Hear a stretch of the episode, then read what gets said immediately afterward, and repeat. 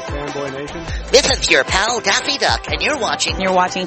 We're watching. You're watching Fanboy. Fanboy. Fanboy. Fanboy. Fanboy. A fanboy, etc. Fanboy Nation. Dad, I assume Tom. I have the pleasure of speaking with a man who's lived out every 80s kid childhood dream of being an astronaut and a guy I will never go to a bar with to talk to women because I have zero chance of beating him in any pickup like or pickup line. Mike Massimino, how are you, man? RC, uh, doing well. How are you? I am great, man. It's an honor to talk to you. You've been to space. You know, you're working with Discovery Channel now. You got this show coming out, uh, you know, with the NASA SpaceX launch crew on Wednesday, May 27th. So that's really exciting stuff. Yeah, it is. Uh, uh, given a choice, I'd probably rather be on the rocket. That's a little more exciting, but you can't do that, you might as well be uh, part of a, a Discovery Channel broadcast, is the way I see that. I'm looking forward to that as well. You know, Discovery Channel has been keeping us entertained with, with, uh, various science programs over the decades and still going strong now. What did it mean to, Yeah. for you not only to be an astronaut, but to be so recognizable in what you do, uh, including being a professor on top of that, uh, to now be working with a channel that is responsible for so many scientists coming up in the past 30 years? Uh, well, I what RC for, for me, uh, being an astronaut was extraordinary, and one of the things that I enjoyed doing was sharing those the stories of, uh, of, of I've also written a book and done other things, and and I, I like sharing the stories, and I think I'm probably more inclined to do it than most of my colleagues. I, I really enjoyed that aspect of the job.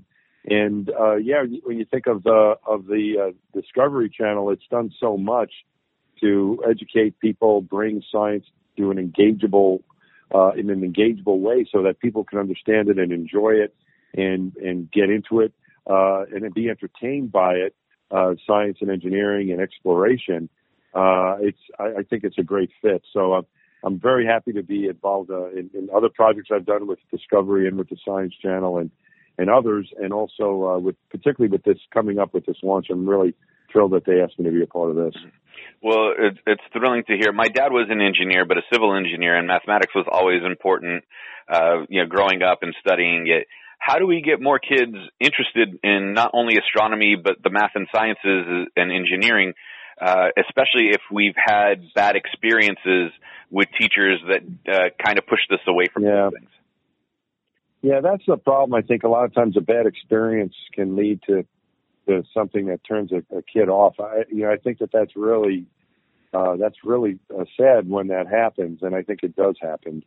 Uh, and I think it's very unfortunate. Um, I think that what is what is important, maybe to try to try to counteract the, the effects of that is is to is if you're if a child or you, if you're a parent and you have a child, or if you are a kid or anyone of any age, whatever you're interested in, you have uh, you have a, an, an opportunity to try to learn about it. And if you've had a bad experience with math, but you really want to do something that involves math, you know, you, get, just buckle down and do it. It's, there's nothing that that really should be an obstacle. You you might not enjoy things as much.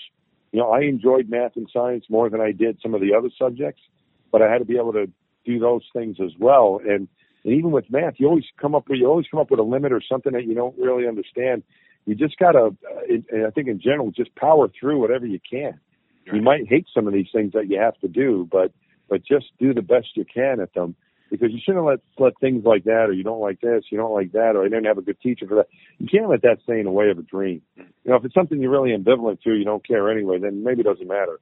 But if you want to become a medical doctor, you want to become a scientist, or you want to become a lawyer or a, a teacher or whatever it is, uh, you know, you, you just you've got to try to do it. Desire and passion make up for a lot. So I would just say, well, too bad you had that. I had some bad experiences too, uh, going through school. Sometimes where you know it just didn't work out. I didn't understand. I didn't maybe quite get the concept the way I was supposed to. But but if you stick to it, eventually you can get over it. Right.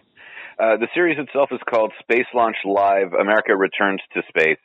Um, everything you said, you know, we get through it, and we're very American in that, you know, we forge forward and, and keep moving on, especially in these trying times uh, with this global pandemic. But it's taken nearly a decade for the U.S. to get back to space. What does this mean for the space program as a whole? And what does it mean for those of us that'll be tuning in on 2 p.m. Eastern, 11 Pacific? Uh, for the space program as, as, a whole, as you said, it's been almost nine years since we've launched from American soil. So that is significant uh, to get back to doing that, using the Kennedy Space Center as a spaceport, not only for satellites and equipment, which it's been launching over the years, but also to launch people. So it's great to be back doing that. And I think the the significance of this one is that it's different than the way we've done it before. This vehicle has been uh, produced and it's going to be operated and launched by SpaceX, by a private company. And NASA has been helping with the development, but is primarily a customer of that vehicle to use that vehicle to get to space. So this is a new way of doing things. And what it does is that it opens up possibilities for these private companies to make money to send people to space and for NASA to concentrate on other things and work with those companies to accomplish its goals. And so with that, we'll be able to accomplish more. That's the idea. We can't just rely on the taxpayers' dollars to meet all of our objectives of what we want to do in space. And getting private companies, particularly those like SpaceX and Blue Origin and some of these other companies that are doing very well, getting them involved to help us get to space. And that's this is the first time we're doing that. Not only has been the first time we've launched for a while, but it's the first time that we're we're doing it with a private company. And for the launch itself, that whole story uh, for the for the launch event that we're going to be doing, the the launch live event, two o'clock uh, in the afternoon Eastern time on Wednesday. The first couple hours of our special are going to be dedicated to the behind the scenes uh, workings, uh, exclusive uh, stories, talking about that whole relationship between NASA and SpaceX and how did this happen. I think that's really the thing that for people to to watch if they're interested to appreciate what's going to happen. The launch will be exciting toward the end of our broadcast. We're going to be covering that, of course, but I think the backstory to it is is just as exciting. And we're going to have some special guests. I think Katy Perry's supposed to jump in there. My friend from MythBusters, Adam Savage, is supposed to jump in with us as well. So it should be a fun a fun event and uh, and interesting, I think, to most people. Well, I'm looking forward to it because, like I said, as a kid, it was a big thing. The idea of traveling to space. Uh, I was in the first grade when the situation with the Challenger happened, and we were all watching it mm-hmm. in class. So that was a uh, a unique thing to happen, especially being in school watching this. Um, God willing, yeah. nothing nothing goes down like that this time. Uh, with a privatized, yeah, certainly hope not. Yeah, uh, with a privatized entity that that's supporting this, even though it ha- does have the help of NASA and NASA engineers, um, is there fear that they're not exactly up to par or you know up to the standard code that NASA has instilled in these space launches? Or has everything you know all the i's been dotted and all the t's been crossed and every safety precaution is being met of course but you know a little bit of fear because it's a privatized entity versus a government entity no i think there was concern maybe at the beginning of that and i think the the way the spacecraft was developed and designed it was designed to NASA specifications. And so NASA was was involved and did write the specifications and the requirements for the spacecraft, including the safety requirements. Uh, so uh, it's it's not that NASA had all their hands off of it. They they helped and guided along the way. So uh, that was a concern at the beginning, and I think that's why they structured it in that way.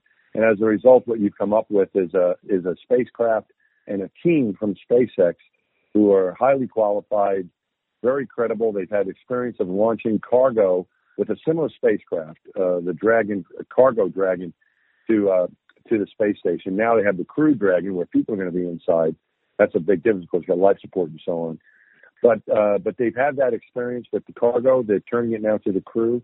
Uh, they have a very good record, and uh, I, I don't think there's always you know there's always concern with a launch you know, there's always something that can go go wrong. And we we talked about the Challenger accident. You know, that was that was a very unfortunate accident. That was before, well before I was an astronaut. I lived through the Columbia accident. I was an astronaut when my seven friends were killed on Columbia. No one, you know, of course, no one wanted those things to happen. They were very unexpected, but those things can happen. But there's a certain set of precaution you can take, and that same precaution and that same care has been put into the SpaceX program. So I think we're going to be as safe as we can be on Wednesday. Well, I'm excited to see it. I need to ask this uh, just because you know science fiction has become so much science fact. With a private company doing this launch, how much really closer to the Jetsons and Futurama have we become with private entities doing this? We're getting closer, Ed. Tell you, we're getting closer. Every every success in, with the private companies there, we'll get getting closer and closer to the Jetsons. I, I sure hope.